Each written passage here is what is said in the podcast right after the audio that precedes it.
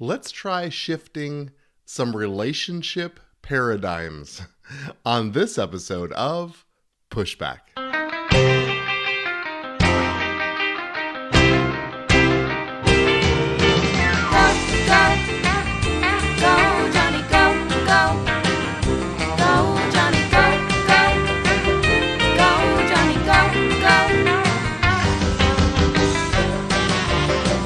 You're concerned about the direction our culture is heading, then maybe it's time to push back.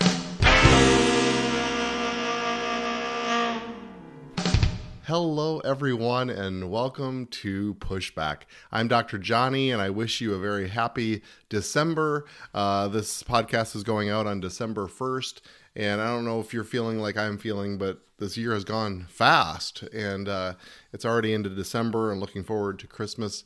Uh, we had a wonderful Thanksgiving weekend, and I hope that you did too. Uh, I want to take care of a couple housekeeping things before we get too far into this podcast. Um, First of all, if you would be interested in leaving an end of year donation for this podcast, this is listener supported, and we really would appreciate that. You can go to pushbackculture.org, and there is a donation tab there that you can click on, uh, or you can go to gofam.org uh, and also leave a donation there for the ministry as well. Uh, I'd really, really appreciate that. And if you would consider that, if this uh, podcast has blessed you in any way, I'd really appreciate your financial support as well going forward. Um, my daughter, uh, Lydia, uh, is a singer songwriter, and she has a song release and fundraising concert. If you're anywhere near the Brainerd Baxter area in central Minnesota, uh, are willing to make a little bit of a drive, Saturday, December 10th, this is just right around the corner here, 6 p.m. at Heritage Church Youth Building in Baxter, Minnesota. Uh, my daughter is a gifted singer and songwriter, and she is actually releasing a new song uh, at this concert. Uh, so that's super exciting, uh, and working on a music video that goes with it. Uh, so we're very happy and excited for her. Uh, all proceeds are going to go to a ministry internship that she is beginning in January, which will culminate in a, a leadership position there and a ministry trip to Kenya. Uh, and so I would uh, really appreciate if you'd consider going there to support her, listening to some great music, uh, and hopefully giving to a wonderful cause. That's just Saturday, December 10th at 6 p.m. at Heritage Church in Baxter, Minnesota. So I invite you to that and would love to see you there. Um, I talked about uh, shifting relationship paradigms. Now, paradigm is a word that's thrown a lot around a lot, and a paradigm is really, by definition, a typical example or a pattern of something or a model of something. Now, it's been kind of used as a paradigm as sort of a new way of thinking it, about it, but then you have to put a word in front of the paradigm, like shifting the paradigm or a new paradigm, because the paradigm is the typical thing. The new paradigm would be some way of maybe thinking about it differently than we've thought about it in the past.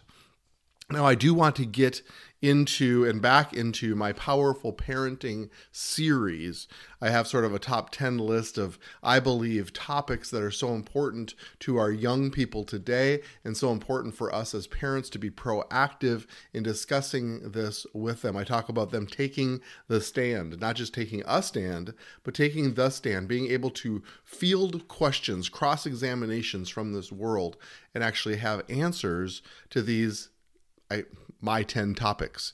Um, and so I want to get back into that and, and, and still left on that list is dating pressures, sexual pressures, um, um, societal pressures that are given to children and kids and teenagers in regards to relationship. So before I get into that and before I, I roll back into powerful parenting, as I'm, I'm going to kind of bleed that topic out over time, I want to really talk about relationships in general. And I just believe that uh, actually, if you're watching on YouTube, I actually have a chart in my hand because that's the way that I think. I think in charts. And I just want to walk through that together, if you would uh, do that with me today, and um, give you maybe a different way of looking at a few different things in regards to relationships, forming relationships, dating, engagement, marriage, etc. Uh, my wife and I, we minister in the realm of family. Um, we are the founders of GoFam Ministries, and we minister to marriages and parents and and uh, and families. And and it's such a privilege and pleasure to do that. And so i not only have been able to observe kind of what works and what doesn't work uh, but we also have children ranging from ages 26 to 10 and so we are living it and walking through that and, and it's opened my eyes to a few different things and in some ways that we in western society have sort of quote unquote done relationships end quote um, and not always in a healthy way or in a productive way or in a safe way. And I don't want this paradigm to be fear based at all. And that's not the goal of it at all, but to actually maybe help walk you through as parents and as teenagers through some of these um, issues that face us so that we can do it in a healthy way. We really want health. Um, and we want to be able to form relationships uh, without um, that devastating, painful part that seems to be so often the case. Our Western society has really looked at dating as sort of these short term, temporary relationships that we form with people and often leave scars and pain and heartache unnecessarily. And that's the word I want to really hammer home on this podcast is there is some unnecessary pain that we can avoid not that our whole goal in life is just to avoid pain. That's not really the highest calling. But we can avoid unnecessary pain. And, and I think that we can do relationships in a much healthier way. So I have, you know, basically six sort of categories or stages of relationships that I've written down and, and a brief description of each one and how the, how we transition from one to the other all the way from casual friend to married. And um, I just want to go through those. And I, I think what helps define this is I have a question that should be asked at each stage. A question asked at each stage. And the answer depends on whether you go to the next stage or not. And so I think it helps define it and categorize things. And then shortly thereafter, I can get back into powerful parenting and, and plug in how I believe teenagers fit, or really in many ways don't fit yet, into some of these categories. And why sometimes dating at such a young age is so painful and counterproductive and, and really not answering the questions that need to be asked. So, the first category or stage I call important people important people. We all have important people in our life or people that we rub shoulders with. And and really what we would call them is sort of casual friends. People that we are just doing life next to. We spend time together. And, and I think the key to this stage is just learning from each other. If we actually go into relationships, even just with the people that we work with, the people that we talk to, the people that we share time with, even some people at church, the people that we uh, can can spend moments together where we actually learn from each other and we can embrace um, that time of listening and and honing in on each other. Now, I call this category or stage sort of a growing or growth stage. And I believe it should be a really big, large part of our lives. And it's a time when we are single in this situation. Now, this isn't exclusive to singles. We can have casual friendships, obviously, even after we're married. But it's also a time to grow our identity, that place where we are comfortable in our own skin. I love using that term. That's that's such a, a, calling I feel on my life is to have people embrace their identity and be comfortable in their own skin, the way God created you to be. And that's that growth phase. And when we see important people around us, it's such a great opportunity. And sometimes we move past that when we talk about dating and and and opposite sex attraction. Um, so often we we move past that phase so quickly. So there could be people that we rub elbows with these these important people, um, um, people that I would call a casual friend. But we can ask the question when we see somebody in that group that perhaps we're attracted to or that we're interested in. We ask the question in this first category or stage Is this someone I want to be deeper friends with? And I think it's an important question because I, I believe that kids get trapped in this and adults get trapped in this as well. Not everybody has to be our deep friend. And and there might be some friendships that are actually fairly destructive. And we've all had maybe these relationships or friendships where there's sort of that sucking sound where people actually deplete you and it's not actually healthy. And when you're done meeting with them or talking with them you actually feel uh, uh, sort of yucky inside feeling like like something's been removed from you it's because they're just needy friends and that's okay and it's okay for them to be needy but it's also okay that you don't have to foster deep friendships with everybody. There might be some people that want to pull on you or take your time or or become part of that inner circle. Not everybody gets to be part of that inner circle. Amy and I have many, many, many, many, many casual friends that we've learned from and grown from and, and, and enjoy and and like even being with. But there are a smaller handful of people that we would consider to be our inner circle, our deeper friends. And when we talk about this in relationship to to an attraction or someone that we are interested in, we have to ask the question, is this someone I want to be deeper friends with, period?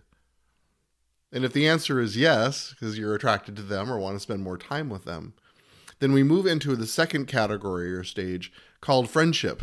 and it's a deeper friendship. And I call this sort of the observing stage where we can actually just watch each other.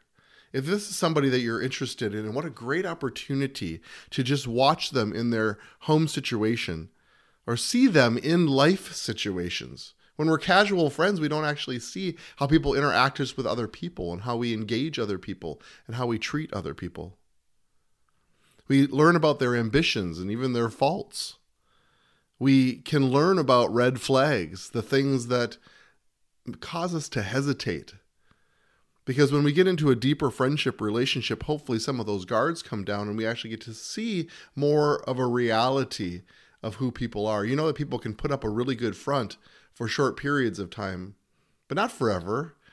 And life has a way of sort of bringing out our true colors, good and bad. And there's nothing wrong with that. All of us have our faults and, and, our, and our, our ways that maybe we react in the flesh when we shouldn't.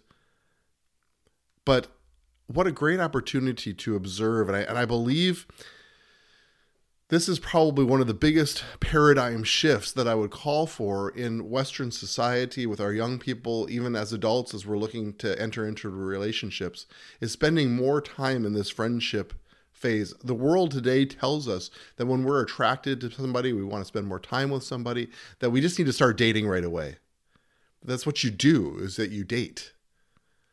And what I would submit to you is that there's friendship piece is is the perfect way to actually obtain information about somebody in their natural environment. It's sort of like Mutual of Omaha's Wild Kingdom. And you're standing there with the camera and watching them relate to their parents and relate to their siblings and relate to their bosses and and and see how they treat each other and and and see them in, in their sort of true colors and and during this friendship you can what i say fall in like with someone it's not in love with someone it's in like with someone because love isn't just a feeling you may feel the feeling of love but in a friendship in a deeper friendship and if we do this right and we take our time during the friendship phase you can determine that yes despite their faults despite the things that i see i like them. I like the way they treat each other. I like the way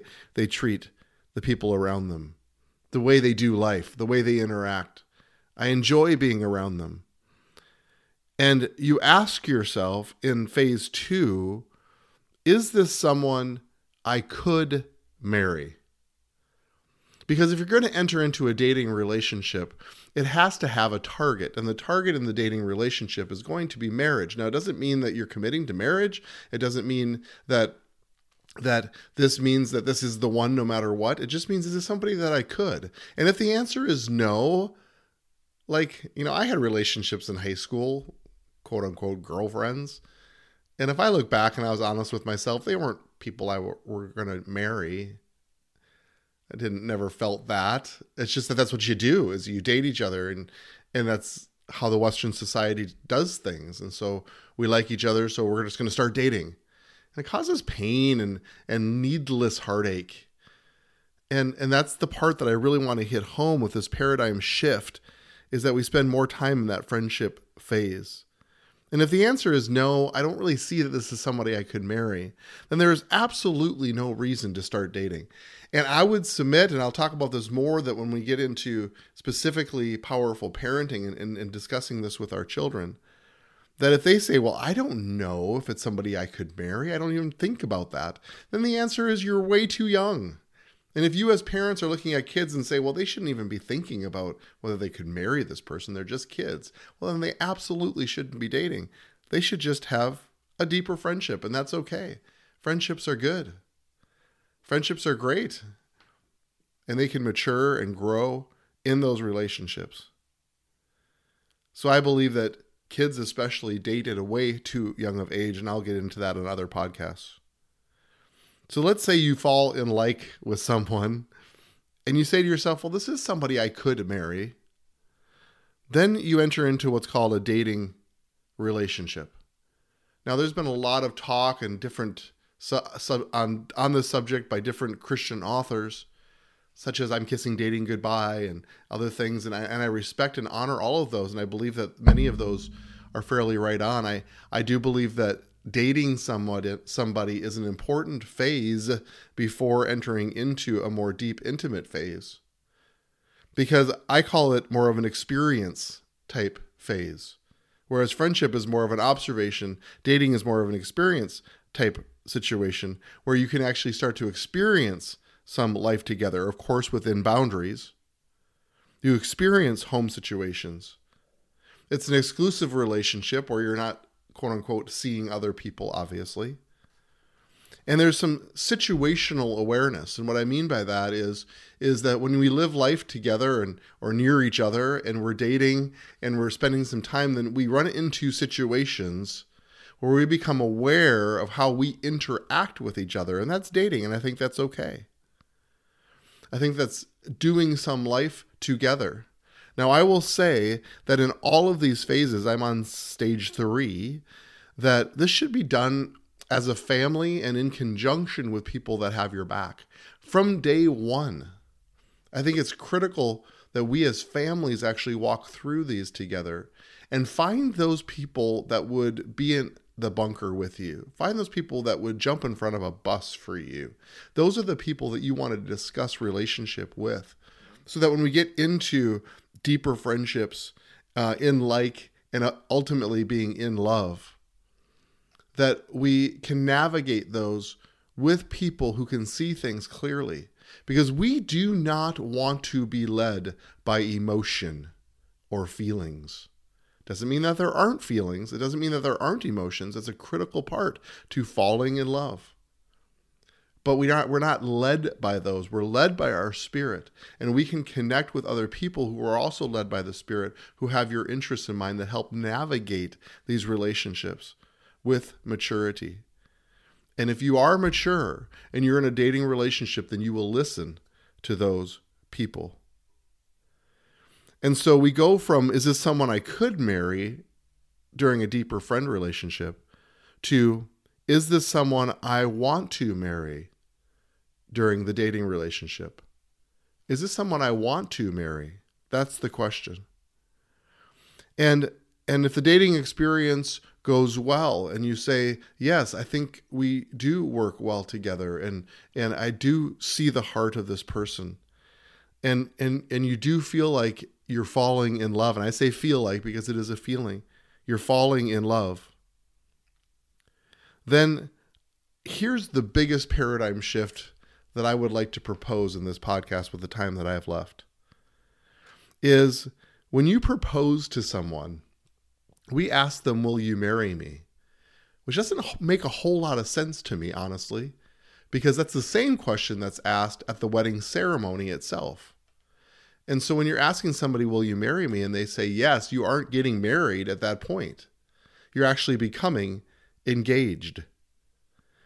And so here's a paradigm shift for you. We'll see if this ever catches hold. Instead of saying, Will you marry me? you say, Will you engage me? It makes more sense. You know, back in the day, as we are entering into the Christmas season, you know, we talk about betrothal. So Mary was betrothed to Joseph. And I always wondered what that was. And and of course, in our Western society, we don't do betrothals, and a lot of times betrothals were, was more of a contract in an arranged type marriage. Even money was sometimes exchanged um, during that time. But as I dug a little bit deeper into betrothal, I read and this jumped off the page to me. It was a time for the husband and wife, future husband and wife, to get their house in order. And I love that. I believe that engagement, will you engage me, should actually become the most intense portion of this process. Where you actually begin to open up your heart. Now, when I say that, I mean that during the dating experience, I think we need to be careful about soul ties. Please see my previous podcast regarding soul ties, where we open up too much of our heart and give away too much before we are actually answering the question Is this someone I want to marry? Before we can answer that question, we should be careful on how much of our soul that we open up to somebody else. But when we become engaged, I believe we can begin to open up our soul and have intense counseling, expose issues, talk about real life scenarios. And the biggest thing, the biggest thing is healing. First, personal healing, then relational issues, in that order. I believe it's critical that we go after internal personal issues, identity issues, the things that actually affect marriage. And engagement is the perfect time to do that. But what we have done in Western society is we've considered engagement the time to plan the reception, to get a caterer, to rent a tent. That's not what engagement was meant to be. It's meant to get our house in order. What we are going to enter into in covenant and in oneness, what a great opportunity, the perfect chance to actually deal with some of these issues. And you should be in love enough to actually seek healing. Now, this is critical. I really want you to hear me on this point if you were engaged to someone who was unwilling to seek healing, engaged with somebody who was unwilling to go to those deeper places and open up their heart and soul to you, that is a humongous red flag because that does not get better in marriage. That gets worse in marriage. And so if someone is a closed book and unwilling to share their heart with you during this engagement period, will you engage with me? Then I would submit to you that they are not truly in love with you. They are unwilling to open their heart. They are just looking for a partner in life. They're not looking for oneness. I would go so far as to say we have a real problem in marriage and the fact that 50% of marriages end in divorce. And my friends in the church, that percentage does not get much better. So there's something broken in stage one through four that gets us into marriage and have marriages not last. What is broken? The, what I believe is broken is that engagement where we're actually getting healed prior to getting married. It's the critical place. I call it a 50 25 25. Since 50% of marriages do survive, I believe 50% of counseling during engagement periods are probably going to be okay without major red flags. But I believe the other 50% should have red flags because that's what the statistics would tell us. And we need to draw that out before the devastation of marriage and divorce. And I believe 25% of those people, when engaged in active counseling, would, would, would show or manifest that they need more work. Like they could get married, but they need to they need some more healing before that could take place. And I believe another 25% should just abort. End it. Probably isn't going to work the ones who are unwilling to seek healing, the ones who are unwilling to engage. And and if we, I believe a, a strategy is to create, and maybe the Lord will walk my wife and I through this, but to create a, a more intense premarital work. And if you're doing it right, it should be about 50, 25, 25. that you are wholeheartedly endorsing about 50%. And the other 50% needs some work before you get married. People think, oh, we'll get married, we'll figure it out. My friends, it doesn't work. The statistics show it. And in reality, we've seen it. So you start out being in love and love enough to seek healing, and you end being commissioned, meaning, is this someone I will marry? Is the first question. The second question is, why are we getting married? It's critical to know that when we get into these relationships, deep, intimate relationships, that we are called together for a reason. This isn't just so that we have a companion through life. My wife brings me great joy every day, but it's not just for that. We're actually called together for a reason and for a purpose. We're here on this earth to raise our children, to raise a family, but also to minister to the world. That's why we're here on this earth and what I what I hammer home regularly on this podcast. We're here to minister to the world. And your marriage plays a part to that because you are co missioned, brought together for a mission that can be done together, which cannot be done apart. That's how important these relationships are. Then, stage four is a wedding. People skip over the fact that there's a wedding. Wedding isn't just a trite ceremony with a reception to follow, it's a miraculous transformation that takes place. And then a marriage is stage six. When a marriage becomes a marriage, is a place of deep intimacy. So we work through these stages. So I'm just throwing this in the pond to see how it floats and see how you guys think. But I believe that we need to spend more time in a friendship phase and we need to be more intentional and more engaging in an engagement phase.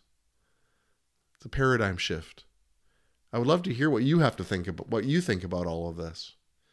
Go to pushbackculture.org, pushbackculture.org, and leave a message or a comment about this. We're going to talk much more about it. I do want to talk about powerful parenting and plug in teenagers into these paradigms and see how it works or how it doesn't work. So I look forward to talking to you more as we go together now to set and shape the culture.